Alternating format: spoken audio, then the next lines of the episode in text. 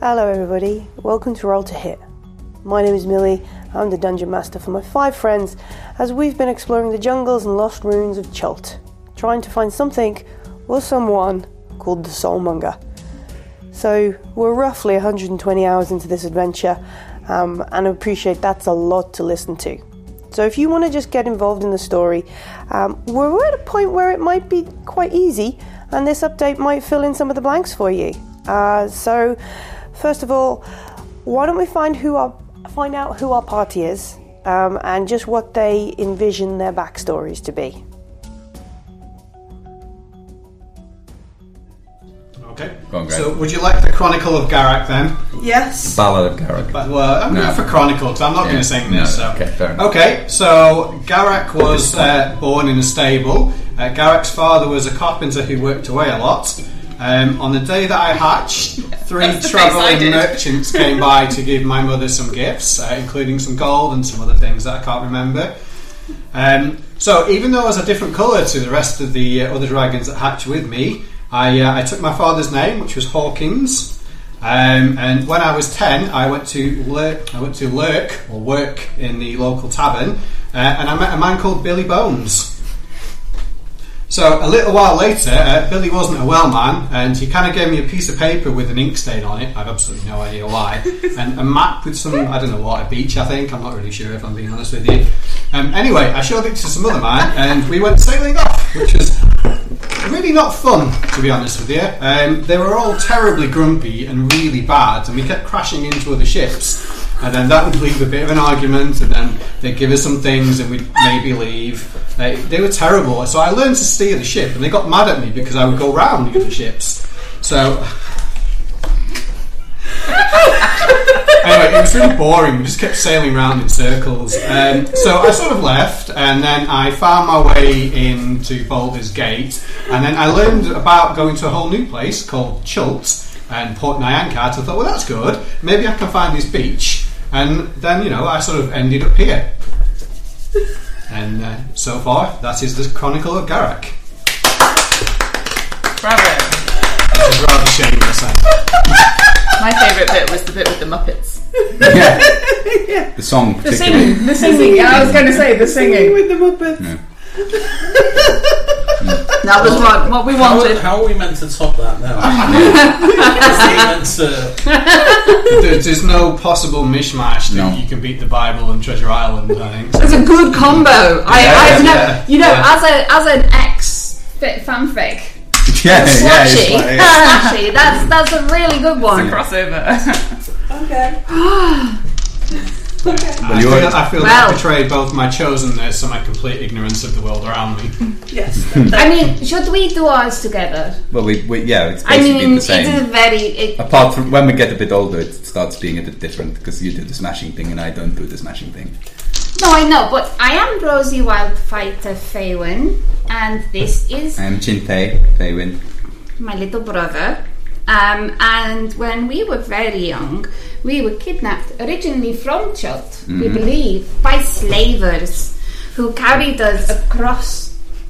Sorry. Some the people, sea. some people see it, Tabaxi as very exotic to have around their palaces and things. Yes, as as servants and well slaves, but um, we were rescued dramatically by um, a barbarian and I, a very dashing elven rogue.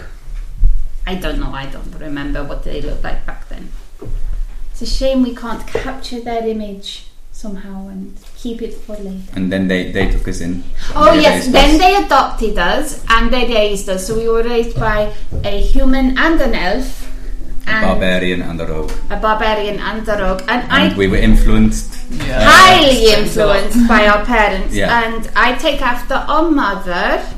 She is I take after also very good with a great axe. She taught me. And father used to speak thieves' cant to Chi Chi at the dinner table, and neither me or mother could understand a We used to word they get in said so much trouble. and they do it on purpose as well to wind us up. Um, and then when we got to a certain age, I went into the uh, treasure finding business. and to be honest, you can't let him go anywhere by himself because he immediately sets off all the traps, and Don't then say. gets injured and it, it would not be safe traveling by himself. So I am here to basically It's babysit all my true. tiny brother. Yeah, yeah.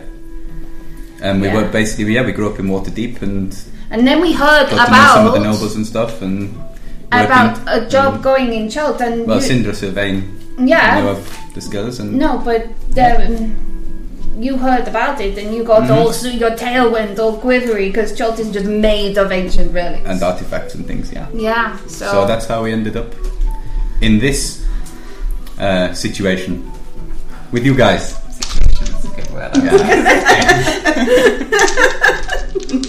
In this situation. In this show. Are you, are you doing one, Jasper, or are you I doing will something? be doing one. I, I just, I'm trying to think. I will go first, but um, I think you all know just about as much of Amber's backstory as she does. Um, You could like tell us what your favourite colour is, and your- does she favourite- know? Has she decided brown? um, It's a good colour. yeah, I like that colour. Very earthy. colour of stone and earth. Um, so yeah, a dwarf. A few words generally. Um, obviously, she doesn't remember much about her past. She kind of remembers like soldiering is kind of drilled into you. So she remembers that she was a soldier. She remembers her training. She kind of remembers how to follow orders. Um, and I think so. Yeah. So obviously she just found herself in the jungle one day. You guys jumped out of nowhere when she was being chased by. You ran into us. Yeah. Um, You did run screaming out of the jungle, Yeah. being chased by. I was pleased to see you. there were You a lot vision. of dinosaurs. I, it is amazing the amount you managed to collect. And um, yeah, so although she finds Jasper quite annoying sometimes, he is an obvious figure of authority, which is familiar as a soldier. So it is useful to have someone's like kind of orders to follow. But yeah, sometimes she doesn't agree with them. But she does like. Yeah, she really like loves her little family that she's found, but she's not very affectionate. She's like very good at Aw. showing affection. Yeah, so um, and That's okay, I make up for it. yeah, in the absence of any obvious, it doesn't seem like she's going to be able to find out exactly where she came from or what happened.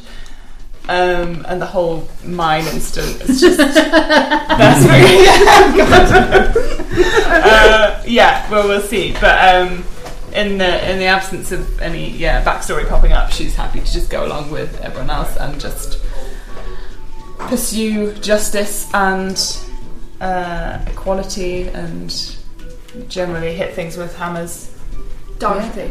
with Dorothy, yeah, Uh, for the good of the oppressed and uh, anyone who's paying.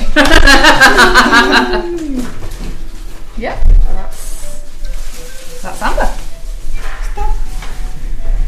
That was rain. Quick, get the rain catchers out. Before Azaka shows up and shouts at us. Oh, exactly. Azaka, you're lost again. She must be married by now. Oh, we Yeah, missed the we wedding. missed the wedding. We need to find a really good gift to take back when we go through. We could get her a compass. Shade is thrown. That was a lot of shade.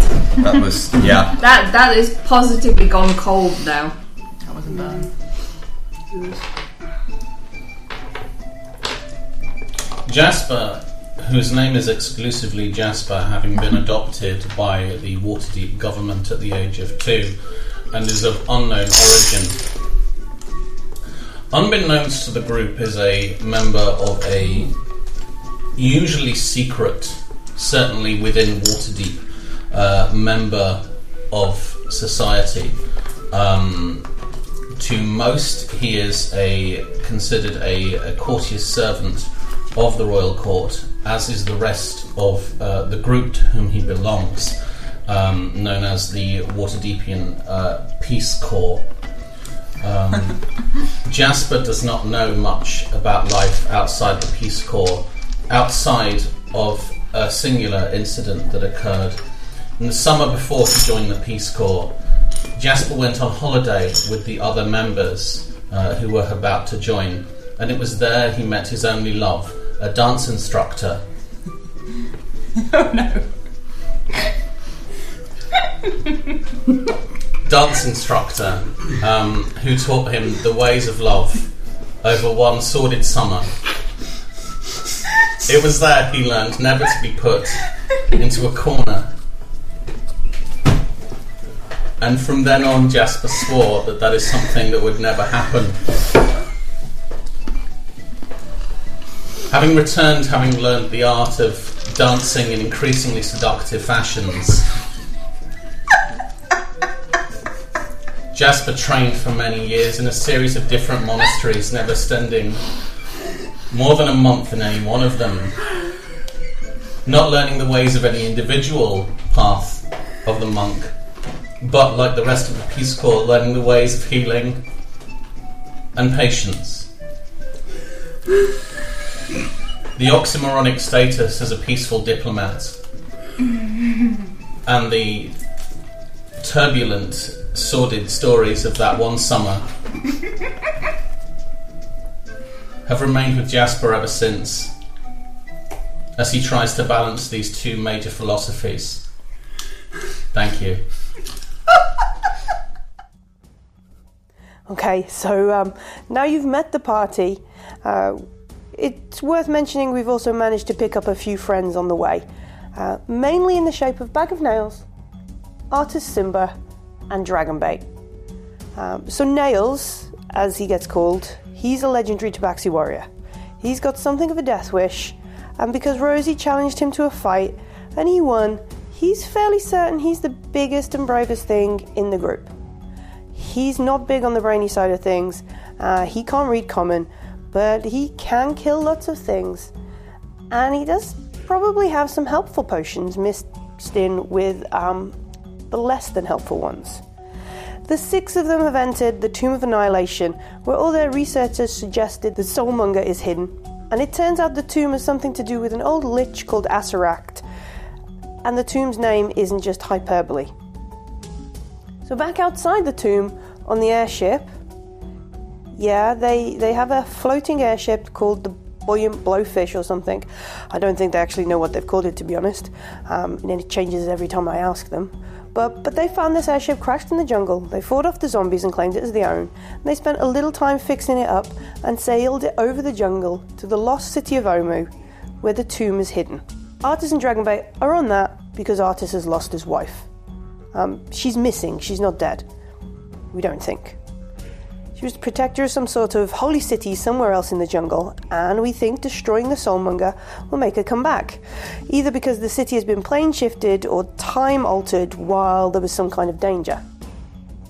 Also, Artus has a magic ring that can make things out of snow, which is a little weird in the jungle, and there are a bunch of people trying to look for him, including some frost giants, and a woman who claims to be his daughter, who the party don't really think is telling the truth, mostly because Artus doesn't remember having a daughter. Uh, Artus's best friend is Dragonbait, who's this strange kind of dragon man. Um, we're not sure what his real name is, as he doesn't seem to speak common, um, but talks in strange clicks. And we get the general gist of what he's saying as he sends out these odd kind of smells. Uh, he's some kind of holy warrior, but we're not sure. Um, we'll guess that he's with Artus because he would probably trip over something and die if Artus was unsupervised for too long. But anyway, Artus and Dragonbait aren't with the party right now. Um, they're off on the airship. The party have solved loads of puzzles set by some dead trickster gods in the city of Omu and learnt why the story of the great god Omu left the people of Chult. They've killed some Flaming Fist mercenaries trying to do the same thing as them, destroyed the bad Yuanti base, killing their leader Ras Nsi and this weird god snake thing, put some mayo around, freed a lot of slaves, and made a bargain with some red wizards of Thay to finally get in the Tomb of Annihilation. Which doesn't kind of explain why we've done all that. Um, that's to do with the thing called the Soulmonger. It's messing up healing magics all across the world, and they've been hired to find this thing we're fairly sure it's a thing, not a person. We've been hired to find it and turn it off. The person who hired them is a, a, an elven lady called Syndra Silvane. She was slowly dying. She seems to have been an adventurer um, but retired after she was a big fight, officially died, but then was resurrected. And the Soulmonger, Soulmonger seems to be altering the magic that brought her back. Um, it's not just her that's dying, though, it's everywhere. Um, and that's a bad thing. So, um, yeah, that's the short version. Like I said, the long version is 120 hours long. It's about 39 episodes. Um, in there, there's lots of snakes, some dinosaur racing, a whole incident with some religious soldiers camping in the wrong place in the jungle, a giant walking robot, some sailing, avoiding fights with pirates, some good yuan a jungle guide leaving us to get married, a visit with an oracle, Garak acquiring some harem pants, um, meeting a famous author from back home called Volothamp Geddarm, goblins getting drunk on frog poison, um, and then more things that just start to sound even more ridiculous when I say them out loud. But we are having fun, and if you're just joining us, welcome to the Tomb of Annihilation.